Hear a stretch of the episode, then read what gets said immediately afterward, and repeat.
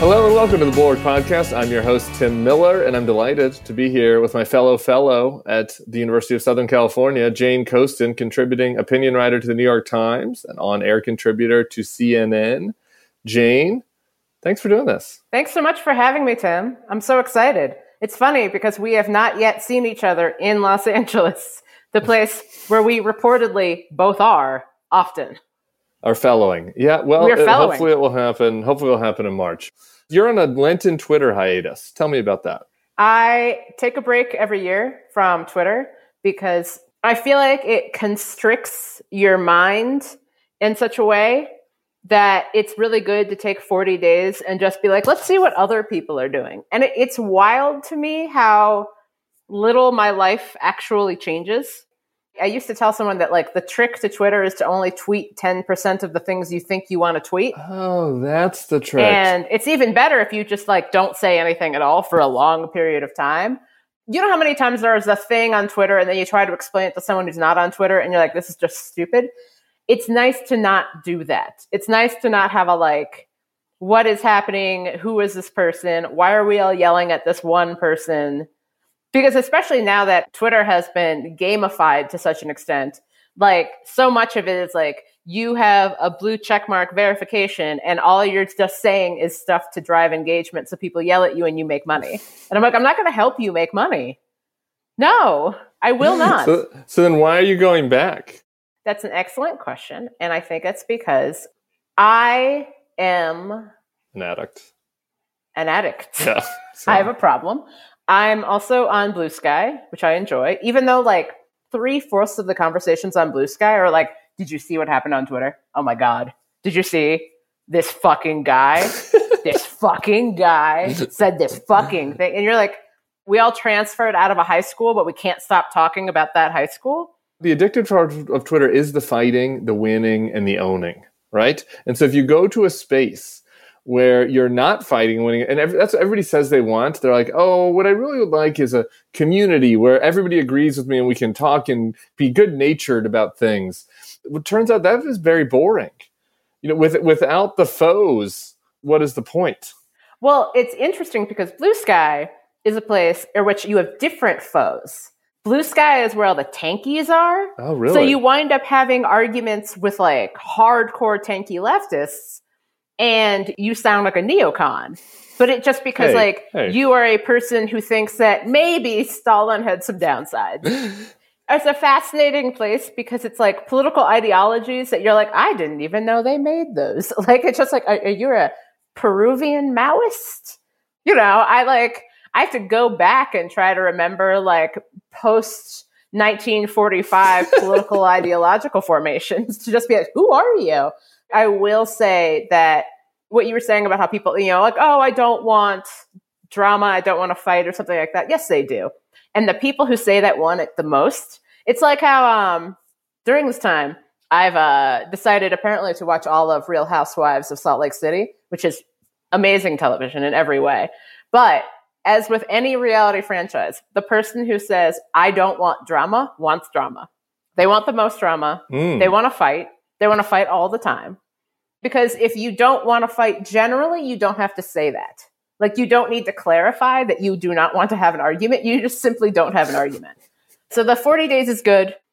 It's funny though, because the first time I did this was in 2020. So I came back and it was like, oh, global pandemic. So I'm really, really hoping that doesn't happen again. Well, there hasn't been a global pandemic while you've been gone, but I am I regret to inform you that much of this podcast will be us talking about what uh, people are doing on the internet. I care deeply about it. I'm fascinated by it. I'm convinced it matters in a way that I haven't yet been able to truly articulate. I wrote a piece in 2020, which I think still holds up, that like Donald Trump was too online. And like we saw this again with Ron DeSantis. Like there's a degree of being so online that you only refer to things that happen online and you think everyone knows what you're talking about. That's bad. But there is a lot you can learn from how people perform their politics or their culture online. And then they try to take it to normal people. And many times they sound insane, but it's still interesting and worth talking about. Well, uh, this uh, transitions nicely into one of the clips that I wanted to play for you when it comes to what is happening on the online right. I have become kind of fascinated with Charlie Kirk's podcast because he has a once a week episode. It's called Thought Crime, where it's just a bunch of bros, just a bunch of white guys talking about some of their thoughts that maybe shouldn't be said out loud, and yet they're going to say it out loud every week. And if you just bear with me, because I do think that that we both agree on this, that it's easy and right to laugh and make fun of them about this, but also it's disturbingly influential and pernicious. So everybody just bear with us for a highlight reel of some of my favorites from Charlie Kirk. It starts with him giving support for young children as young as 12 years old watching public executions and then just gets weirder from there. You could have like brought to you by Coca-Cola.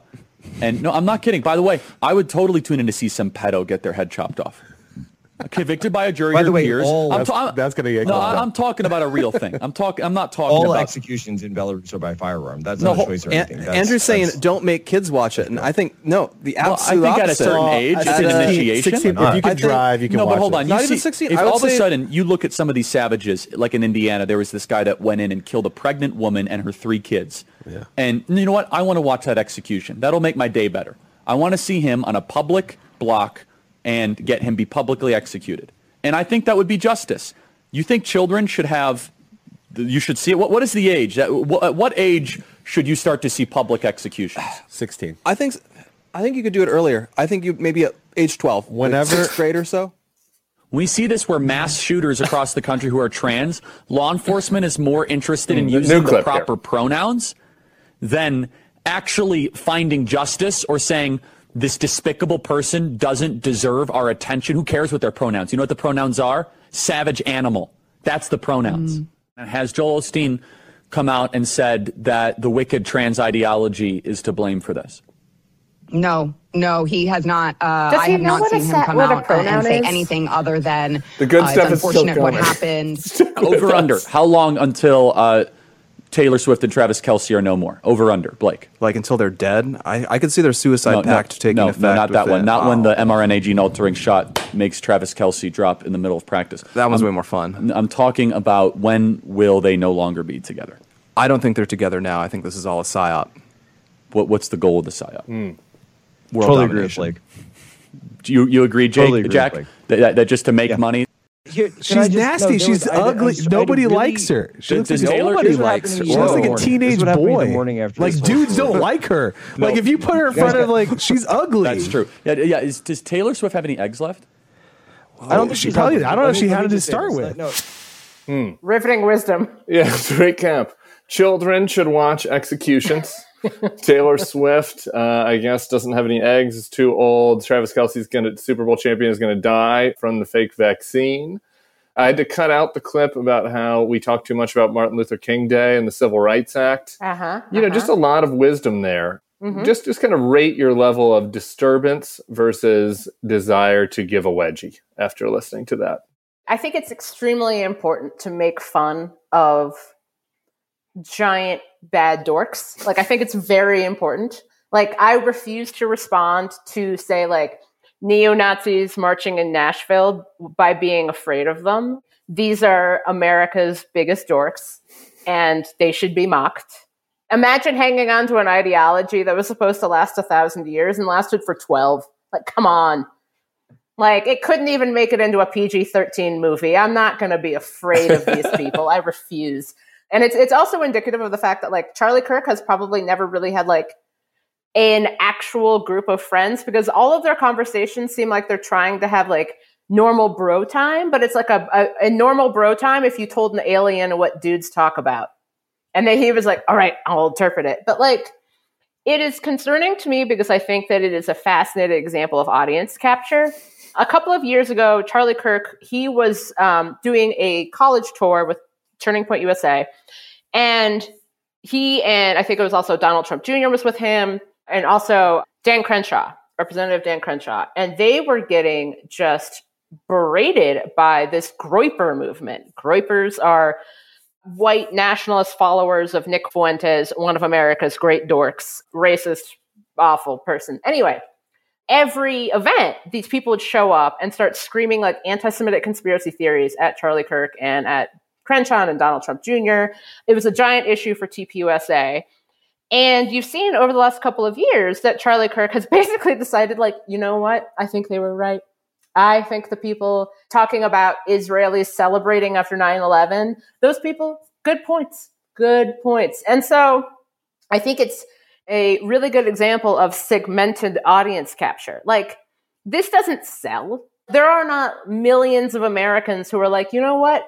I want to hear more about how Martin Luther King is a bad person. Like, that's just not a thing people want.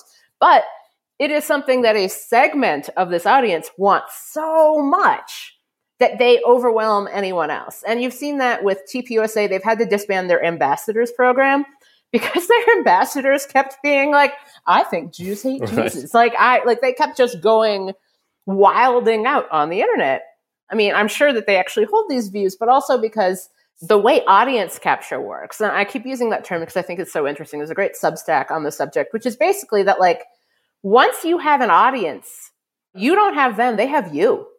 And if you say you're a content creator on YouTube, if you are like, all I want to do is cook sometimes, you will wind up like cooking 20 meals a day and doing all these videos about how you cook 20 times a day or something like that. Like the audience will drive you deeper into whatever it is that you're doing. And so your audience, they want to see more and they want to see bigger versions of whatever content you create. And I think that what has happened to Charlie Kirk is that the audience that he has now is simultaneously people who hate him and people who desperately want and will continue to demand more fringe, red pill, racist content. They want to hear about how Taylor Swift is too ugly to live, and they want to hear about how you would not want to get on a plane with a black pilot. Like they want to hear this. And so the more that everyday people, everyday conservatives even, are pushed away from this type of content, the more the people who really like it are like, yes, yes, give me more of that. I will reshare it and retweet it. And it's sad in a way. It's not like, oh, I wish Charlie Kirk could do better. Because I'm like, I don't know if there is a better, but it is sad to me to see that the content has been driven into this awful well. Do better, Charlie Kirk. You know, and I, I really should have included the "I'm scared of black pilots now" uh, from that was a thought crime classic uh, from Charlie Kirk. I want to push back a little bit on one element, though. I do think some of this is audience capture, but I, I also think that there is audience molding that's happening. Having gone now for many years to various TPUSA events, I'm banned from TPUSA events. maybe after this podcast I'll be banned too. But uh, I, I, you know, luckily they still welcome me. And the same question I always ask every kid, the first one I see is, "Why are you here? What animates you?" Besides, you know, potentially getting to have some kissy time with somebody else, with a MAGA girl or boy, depending on the proclivities. And the answers have gotten weirder every year. I do have to say. And so I do think that they're being molded by this stuff. They're being radicalized to a certain extent. And it is true that, that even though this group is a subsect of a subset, they are the subset that's going to go like work for congressmen, run for state legislature. If God forbid Donald Trump wins again, like some of these people are going to be in the Trump administration. To me, that is the part that makes it like a little bit more dangerous than just simply audience capture. And like when you say things like, oh, these guys are so weird, it's not popular, and they're turning people off, it's like, yeah, that's true. But they might still be popular enough to get elected in certain places and to and to be Right. staffers in certain places. And that like that's pretty alarming. I think that both can be true. Like, yes, they are very disconnected from what normal people do.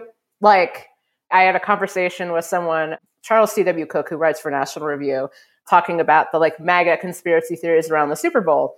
And he talked about how these people have a totalitarian mindset, not like Stalinist, but the idea that everything should have to be about politics. Like, you cannot talk about anything any movie, any sporting event. You don't go to sporting events because, you know, that unless you can make it into a political activity. I think it's particularly telling also that so much of this has been aimed at activities and people who are generally popular. Like, I am not a huge Taylor Swift fan, but I've heard that lots of people like Taylor Swift. They are also turned off by normal people. Like, talking about how cool they are for the fact that they don't listen to mainstream music, they don't watch mainstream television. They don't watch sports. Like they're basically hipsters, but yeah. way worse. White nationalist hipsters. Yeah. Okay. When I was a hipster in college, I just listened to a lot of LCD Soundsystem. Like these Same. people just suck. Simultaneously, I think that audience capture plays such a big part of this. I also think that there's a symbiotic relationship of telling your audience that all of your weirdest shit is cool and awesome. And then your audience is like, we want weirder shit and you just keep going back and forth forever into a world in which, you know, if we go full Groyper, you start talking about how the gayest thing you can do is for a man to have sex with a woman. You start being so intentionally off putting and then telling yourself that you're off putting because you're so brave and interesting. No, you're just off putting. No one likes it. It will seep into our political culture, but no one's going to enjoy that. Yeah, but it but it makes you feel good. Yeah, I agree. It was it was a lot less pernicious for us hipsters, you know, yeah. mentioning the fact that we liked, you know, name checking bands that they haven't heard of, like, you know, The Heat and Gil Scott right. Heron and, you know, David Axelrod, the artist, yeah. not the political strategist. Like, that made us feel cool. Okay. But it was also really annoying, but it's yeah. empowering. It's empowering, though. And so this is my problem with the Charlie Cooke thing, though, which you see in, in that interview, is that the position of the National Review crowd, the Republican egghead crowd, right, is that like these people that we're talking about, you know, the Cernoviches and the Charlie Kirks and people that are out there being like, we can't even watch football anymore, and like it's gone too woke, and don't show my kids Disney, and we're only going to watch Ben Shapiro movies now. The egghead Republican class, when they talk about it, like he is in that interview with you, they're acting like those guys are the weird minority fringe people and like I'm the mainstream. And it's like, no, egghead Republican conservatives are an even tinier group and they're shrinking. And as annoying as those other people are, there is an appeal to younger conservatives who want to be contrarian, who want to be, who want to feel like they're a rebel or whatever. And they're getting drawn down the Charlie Kirk pipeline, not the Charlie Cooke pipeline. Ooh, that was a good line. That was a really good line. I just pulled it off right off top of my head. There have been intra conservative battles for pretty much the entire history of conservatism. So, like, the battle of, like, who is the mainstream conservative, I think really gets in the way of thinking about, like, what does conservatism mean to any of these people? Like, Charlie Kirk, he might describe himself as a conservative, I mean, he's a Republican, but I, he's not a conservative. But he, like we get into these like definitional battles of what any of this means. But I think at least the new generation, the TPUSA people, have figured out. Oh wait, no one cares. Nobody cares about the three-legged stool and tax policy and limited government and liberty. No one cares about that. What they want to hear is culture war and celebrity culture conversations and talking about how terrible this new thing is and how much better it would be if something else happened. Like they figured out that this sells better and they're going to keep doing it and people will keep responding to it and there's no there's no off ramp. As much as nobody cares about just like the definitional fights about the word conservative and you know the details of that even fewer people care about that with regards to libertarianism, but we are going to cover that topic at the end of this podcast. But before we have to do a little bit of news stuff on the internecine fights. You interviewed Don Bacon a little while ago now, but we have this fight going on in the House. And there was one thing that struck me from his interview with you, which was he still identifies in these internecine conservative fights as well, you know, we've got some national security conservatives and we've got some social conservatives and we've got some moderate conservatives. And we also have this other group over here called the populists. And some of them have gotten in as well. And, and he's like, we're all fighting it out and we're all kind of working through it all. This is a paraphrase of how he described the, the House conference to you. And that is not right. like the House conference is, is entirely run by the populists that he was trying to act like are kind of a fringe group and then everyone else just decides to what extent that they want to go along with them is essentially how i see it but i'm curious how you assess kind of the the power dynamics and the internal fights in the House, particularly with the upcoming Ukraine and border fight that's going to be happening. Well, it's fascinating because the House GOP is in this funny position where everyone hates them and yet they have no reason to stop doing the thing that everybody hates. People are furious at them all the time. And it's been fascinating to see how the fury aimed at them from wide swaths of movement conservatism is in no way moving them past the things that are making everybody else so mad, especially because Trump is fine with it. Trump's fine with it, so like whatever.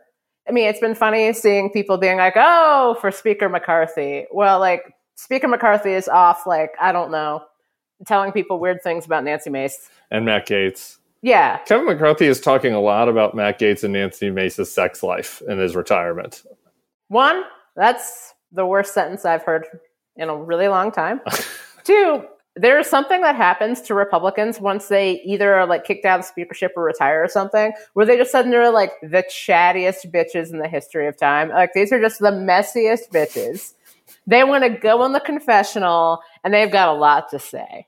And if you're John Boehner, you live your best life just drinking red wine in somebody's backyard while selling marijuana adjacent products through some other means. But I, I do think, though, that the business of the house has been ignored for the new business of the house, which is generating media content and creating personalities. Yes. I've long argued that culture war is perfect for certain politicians because culture wars don't have an end.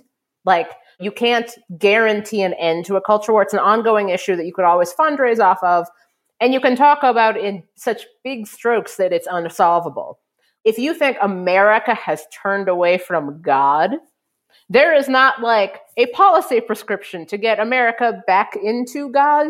Well, integralism. True. You've seen the House GOP basically become like they treat every issue like that. They treat every single issue as if it is a giant unsolvable morass that they just simply will not deal with. You could say that this funding really matters to us, we will get it passed. You could do that. Or you could not do anything and um, yell a lot, which I mean, I understand. I also enjoy not doing anything and yelling a lot, but like, I'm not a representative member of Congress. Yeah, it's interesting because I was listening to uh, your, I read your Bacon interview, and then I was listening earlier to an interview Dan Crenshaw was doing with Jamie Weinstein. And those are guys that, if they had their druthers, would do something right? They would like to do something if they had their druthers. Right. And yet they're unable to do anything. But they also seem unable to be able to correctly identify the cause of why they can't do anything, and that being Donald Trump and the majority or strong plurality of Donald Trump acolyte cultists in their conference. Because if they did that, then they would be cast out. Right. And so they end up in this like place of permanent ennui and frustration, right? Where it's like, I want to do something, I can't really do anything. Right. But I can't address why I can't do anything. So in these interviews where they, you know, sometimes say sensible things, they also end up having to not, you know, they can't really explain like they have to be like, well, there's Joe Biden. You know, it's like smoke and mirrors. Like, well, there's Joe Biden, and the Democrats are also, and they've gone, and then the, the squad is also, and right, you know, and Congress and DC, and you know, and here we are. Right. No, it, it's interesting because it, it's gotten to the point now where I'm like, why are you here? Like, what is the point? When Mike Gallagher said to you this week, "You're right, I'm yeah, gone." no, that's. I, I mean, I think it's. I think it is a very bad sign that basically every Republican who is like, I would like to complete a task it's like, oh, this isn't a task completing place. Yeah. This is a task ignoring place. And that is very telling that there are so many people who don't want to deal with this anymore. I have long said that if you want to be in Congress or if you want to be president, that's a sign that you shouldn't be. Like, we should just randomly assign people to serve in Congress or as president. Just be like, oh, shit, it's your day. Sorry.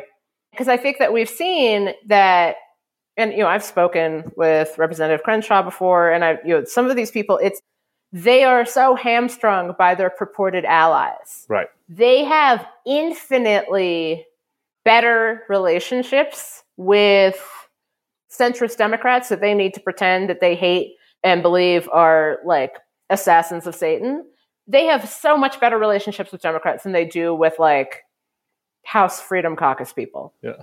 And it is fascinating to watch Republicans get into Congress and realize that the problem with the Republican Party is Republicans. Oh yeah, and they can't read where they are. Like Weinstein's asking him about Crenshaw's answer to all this. Like the context around all this is why the Ukraine thing can't get passed. And Crenshaw's like, well, I mean, Tucker, I wouldn't even call Tucker a Republican. Like the stuff that Tucker is doing is just he's totally a populist demagogue. And and Jamie Weinstein like replies to me, he's like, Tucker is on the VP short list.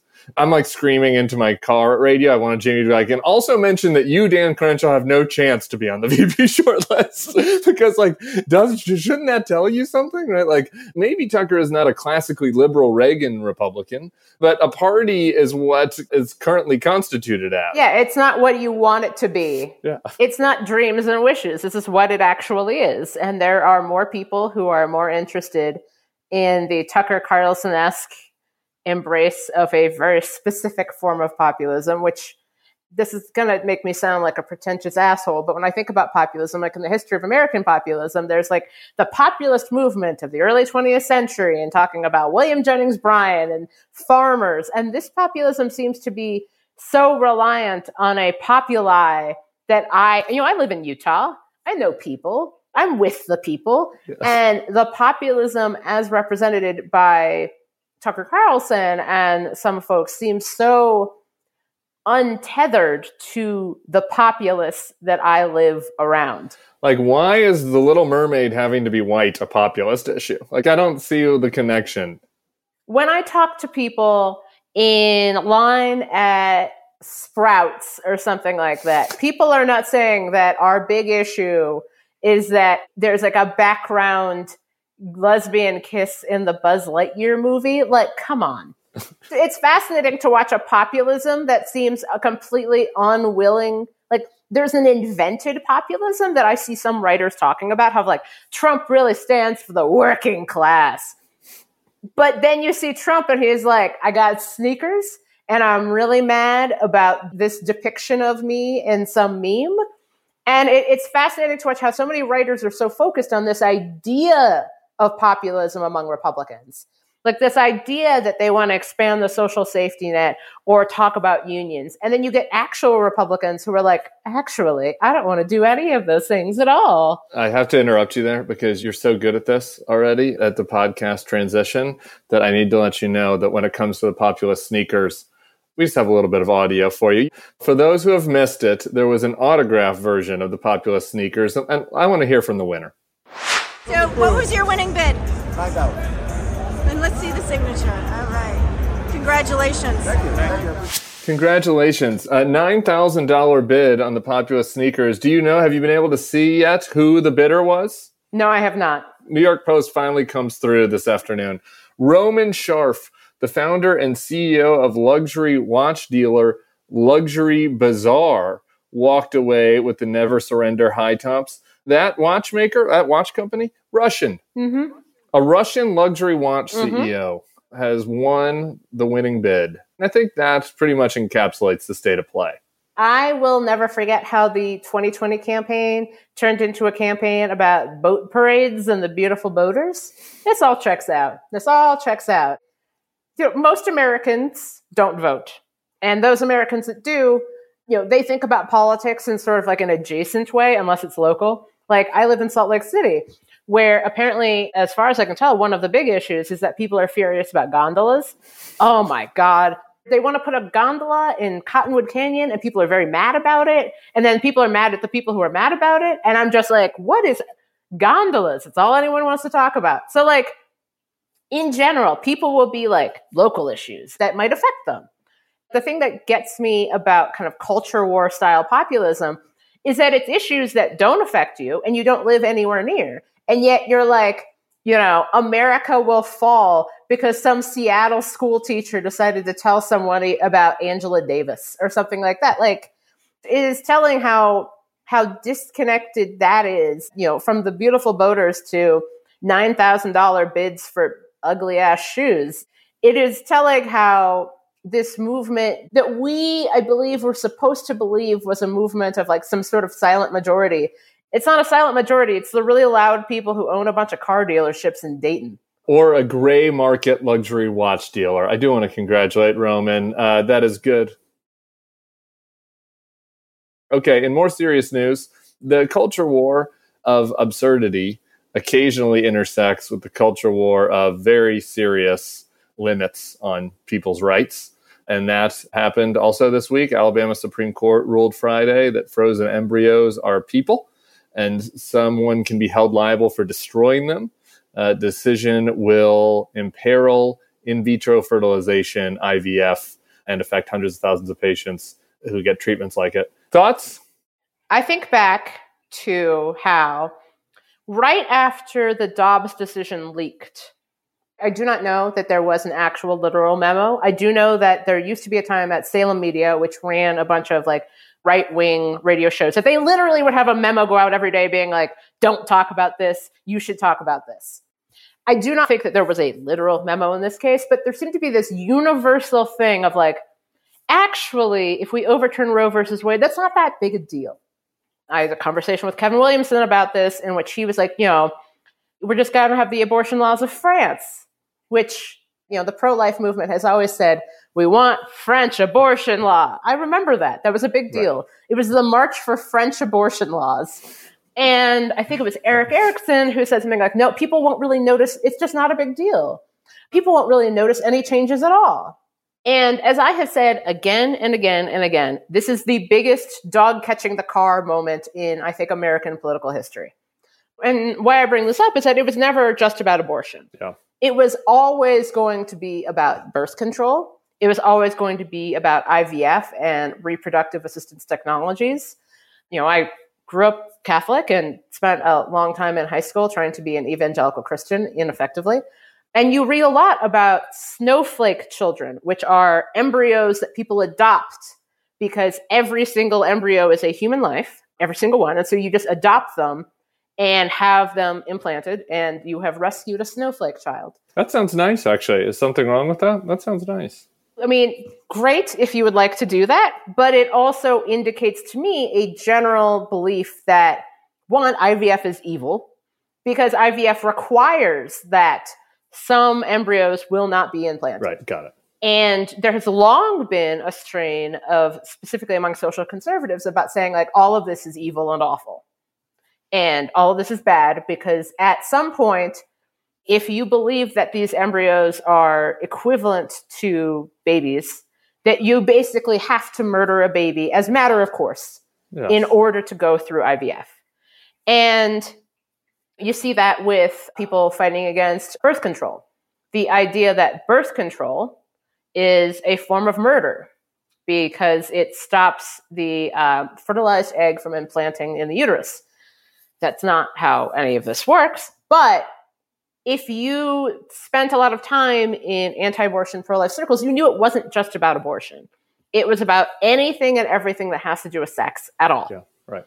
And so it is interesting to me that right after Dobbs came out, you could see a bunch of people within social conservative circles seeing the writing on the wall that, like, this thing we want so badly we have not 100% told everyone what it would mean for millions of other people, even the people who are very opposed to abortion. The people who are opposed to abortion rights get IVF.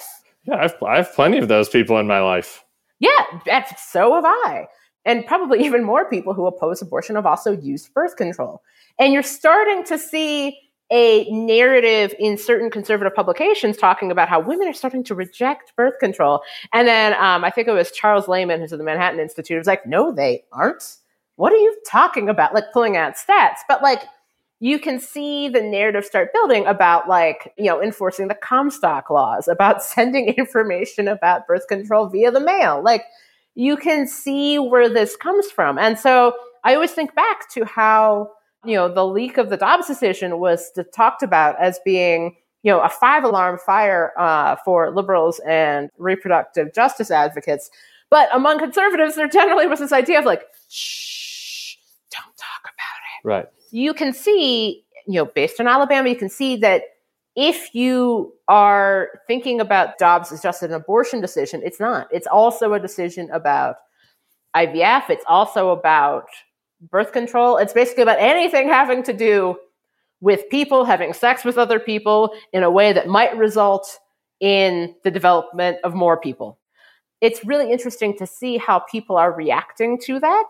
It will always be deeply telling for me how the among the first reactions to the end of Roe was people trying to tell other people that it'll be just like France.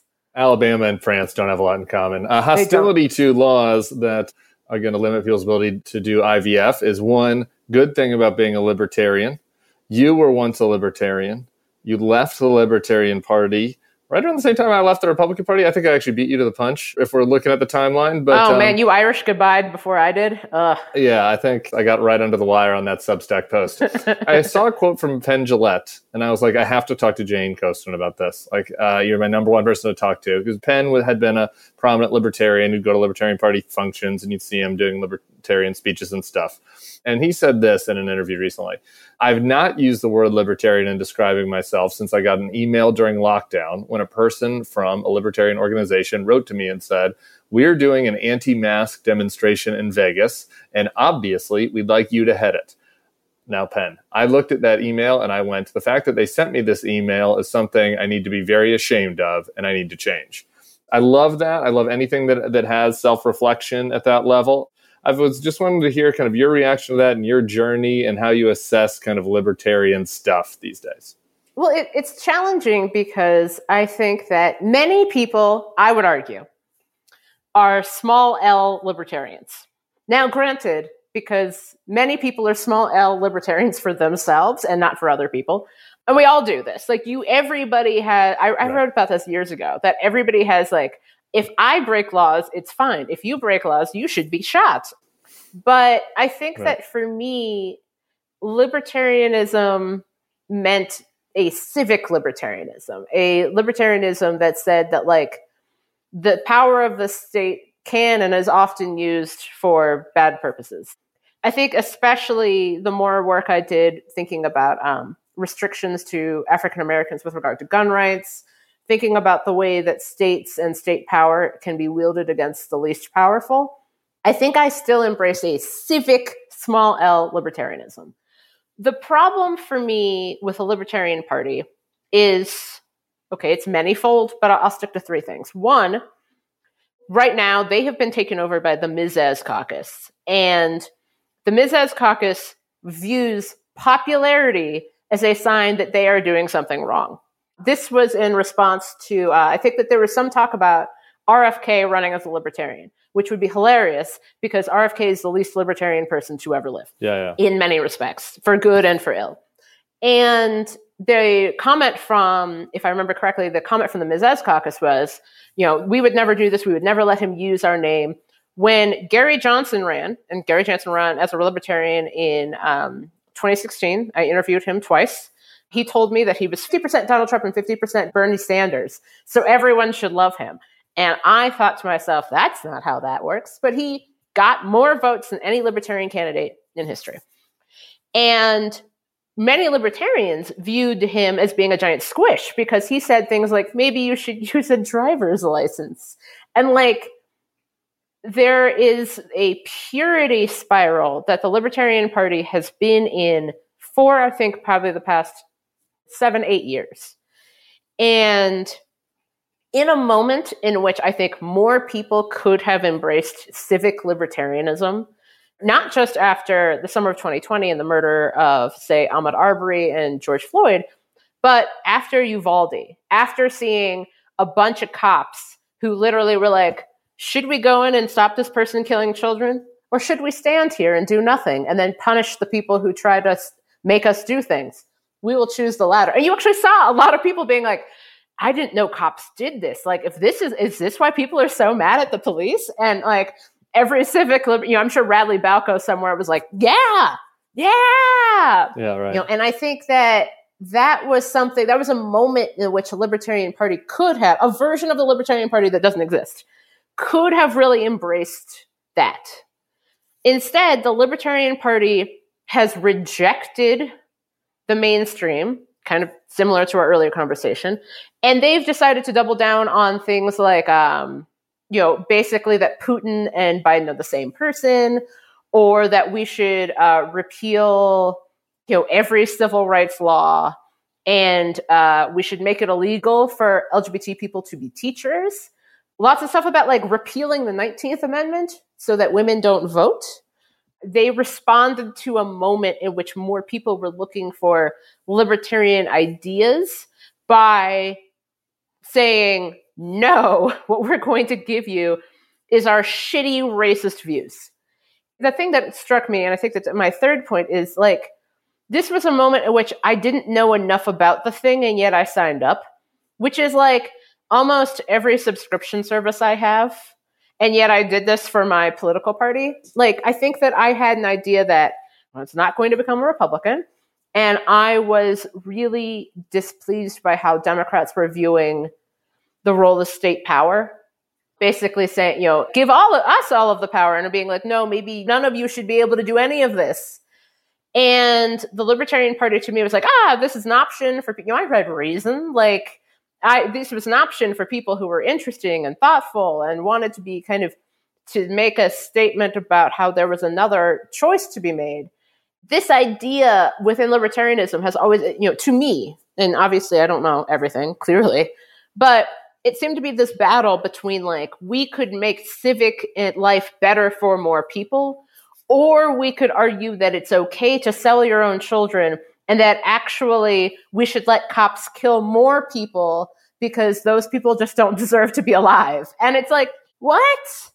I mean, I think that it goes to what Penn said, talking about how, you know, it's not about government enforcing mask policies. It's about having an anti-mask rally because you just hate masks. And I think that that was something where it's like, this has nothing to do with government enforcing anything. This has to do with like, we just don't like it. And like becoming the party of we just don't like it, becoming the party of oppositional defiance disorder, like we already have one of those. We don't need another one that's somehow weirder and worse.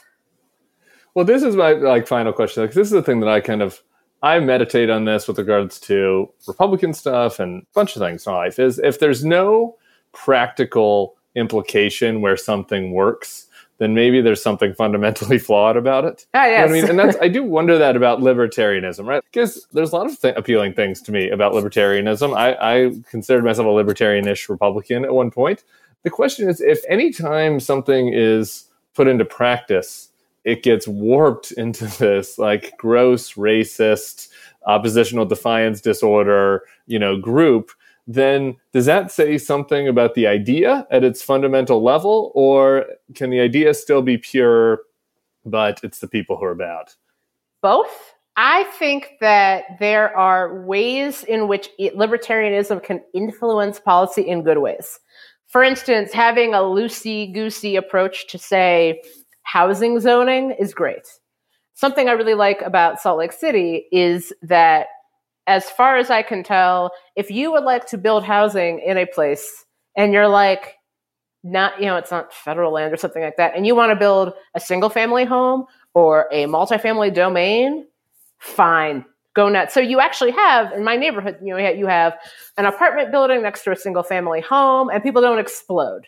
Like people have not like started committing murder in the streets or something like that. I do think like there are ways in which libertarianism can influence policy for good, but I do think that wielding libertarianism itself and attempting to make that an all-encompassing ideology, I think is really a bad idea. I mean, I right. think that, you know you yes. wind up in that kind of true libertarianism has never been tried kind of thing of like ah the you know if only the little father knew about how great it would be if I don't know, we all lived free and died harder or something. But like, I do think that libertarianism can be a helpful corrective. Like, so many people do the, um, won't somebody take care of the kids or someone should do something like the someone should do something about that impetus is generally bad.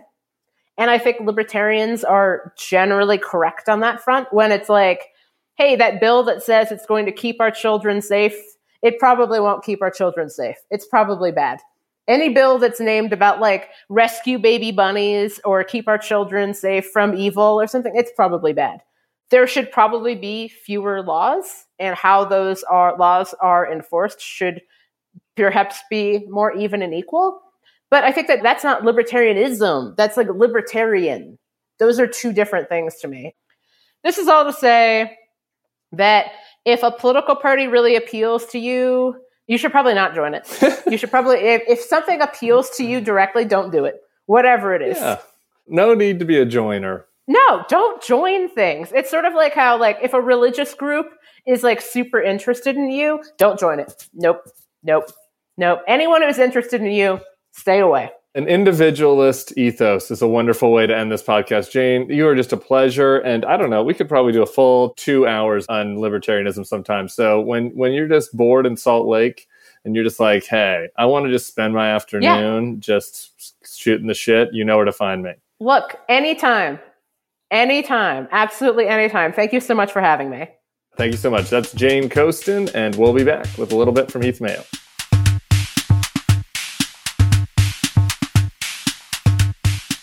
Hey, I'm back with my friend Heath Mayo. He's the founder of Principles First, the grassroots group dedicated to restoring principled conservatism in America. It's holding its annual summit in Washington, D.C. this weekend. Some headliners Asa Hutchinson, Adam Kinzinger, George Conway, Frank Fukuyama, Sarah Longwell, the whole Bulwark crew. It's going to be their biggest crowd ever. Heath, are there still tickets available? Can folks still go?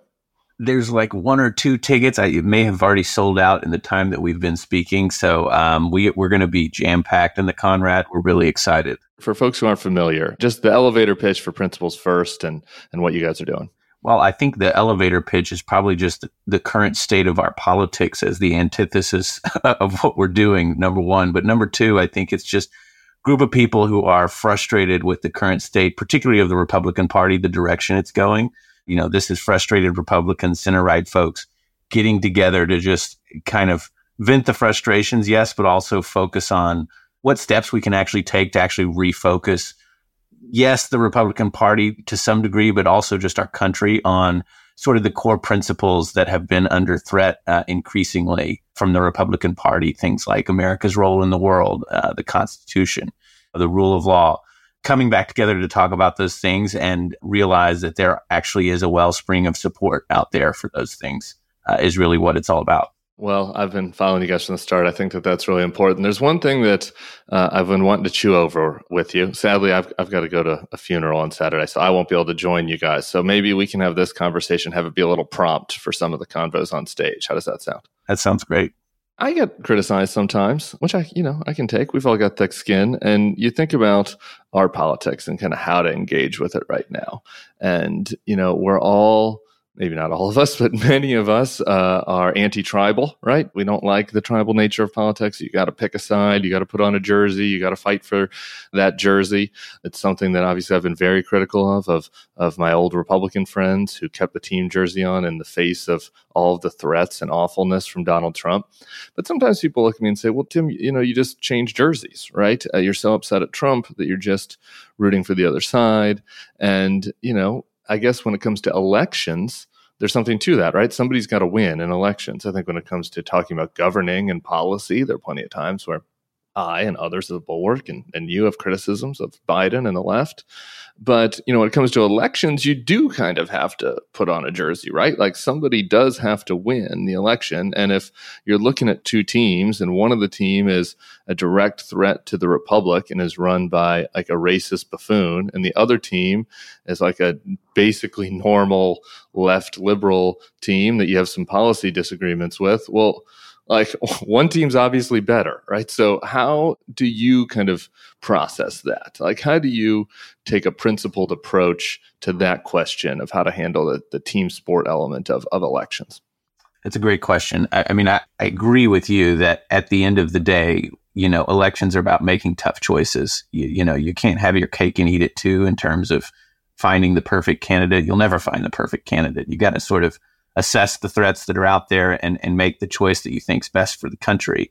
But I think it's important for all of us when we make those tough decisions to communicate why we're doing it beyond the things that we don't like about the other person. We really need to focus on the principles that drive the decisions that we make, because that's ultimately, I think, what cracks through the tribalism. If we just respond to tribalism with tribalism, and I know it's, it's tough, and sometimes you have to engage in that food fight because that's just the nature of politics.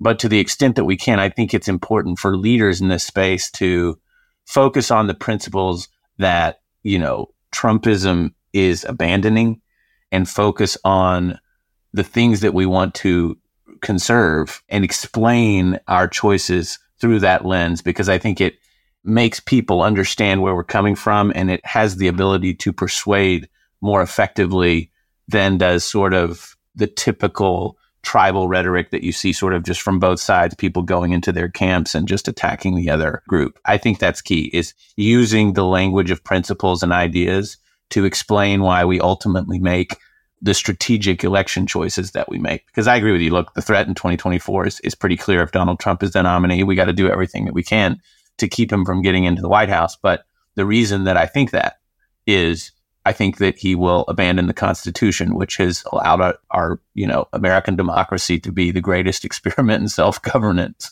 in the world. There's a set of principles there that I feel that I'm upholding by um, opposing Donald Trump's candidacy, and I think those are much more persuasive to people than some of the rote tribalism that you see.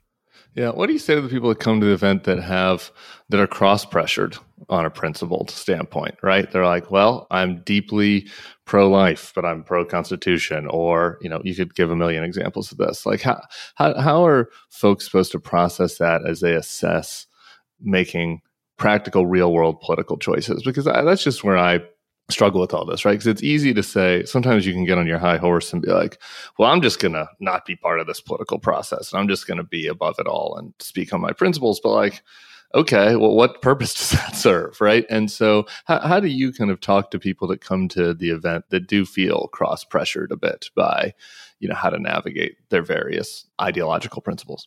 One of the things that I've learned in this whole experience of leading principles first and bringing these people together is that in order to really grow a movement and build a community of support around a new idea, you have to be willing to meet people where they are and understand that there is that cross principle tension that you're talking about. And you got to be willing to kind of go into that messy, nuanced space with them. Look, because I mean, I agree. There's some principles that by voting for Joe Biden, if Trump is the nominee, that I'm, you know, setting aside and in the interest of others, but it's everybody has to make that choice. And to the pro lifer out there, I would say, look, you know, to the extent that you want to defend life, if we don't have a constitution, if we don't have rules of law and, and we don't have courts that we trust, any pro life legislation or anything that you, you think that you're going to implement on the back end is just going to fall apart because we don't even have the system of self governance that we have. You got to start to use the language of principles and, and sort of which ones are most important and, and core versus which are a little bit less important and under threat to really make the argument, I think. Yeah, I'm with you, man. These conversations are messy. Okay, you're going to be having them this weekend. Talk to us about kind of what you have in store, and you know, for folks that are that are going to come or might want to come in, to a future event, kind of what what you want to get out of it. So it's going to be this weekend. We'll be at the Conrad Saturday and Sunday. We'll go from nine to four. It'll be a mix of like panels and keynote speeches from leaders. We'll have, you know, as you mentioned, some of the folks, Adam Kinzinger, uh, Asa Hutchinson, Judge Luttig, just up and down the spectrum. We'll talk about foreign policy. We'll talk about 2024 economic policy. We'll kind of touch on a little bit of everything, but we've also got, you know, Friday night we'll be at Hill Country Barbecue with a welcome reception. The Bulwark folks are going to host that and all our speakers will be there. So it's going to be a mix of, you know, serious substantive discussions about the big choice that we have this year in the election, but also just some relaxed fun for the folks in this lane to kind of get together and, and, and make common cause with each we other. We could use a little fun. We could use a little fun. That doesn't happen all the time. It's a lot of uh, dread and despair. Sometimes the norms crowd can be a little severe. Yeah. You know, I'm, I try to mix in a little fun on here. Okay, speaking of fun, here's my final thing. I have a breaking breaking item for you. We have a uh, tweet from uh, Kari Lake team. She said that we are reading this Breitbart news article about bitter never Trumpers holding a globalist counter summit to CPAC. any any response to our friends from Kari Lake about your bitter globalist counter summit? Exactly. Our good friend Kari Lake, you know, she likes to harp on Stephen Richer, I guess, but the one difference that she spots there between herself and Stephen is that he actually is an elected official. He's he's actually won an election.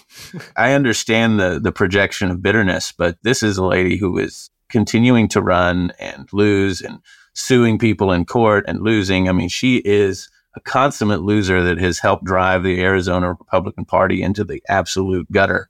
So I can understand the frustration that she feels over there. Other than that, I don't really have a, a response. What's more bitter than being on a multi-year effort to pretend like your loss was actually a win? I don't know. Hard to say. Our man Stephen Richer, the Maricopa County Recorder, he will be there principles first, and uh, he really gets under Kari Lake's skin uh, because he did the right thing and actually counted votes and protected our democracy. Heath, I'm sad I won't be able to be there with you. I'll be monitoring online. Uh, hope to see you soon, and thanks for all your work. All right. Thanks, Tim. Appreciate it. All right. Thanks to Heath Mayo and Jane Coaston. We'll be back here tomorrow with a very special episode from a big name. Somebody you'll enjoy. So get back here then. See ya. The Bulwark Podcast is produced by Katie Cooper with audio engineering and editing by Jason Brown. Coming up from behind. I'm losing my edge. I'm losing my edge to the kids from France and from London. But I was there. I was there in 1968. I was there at the first can show in Cologne.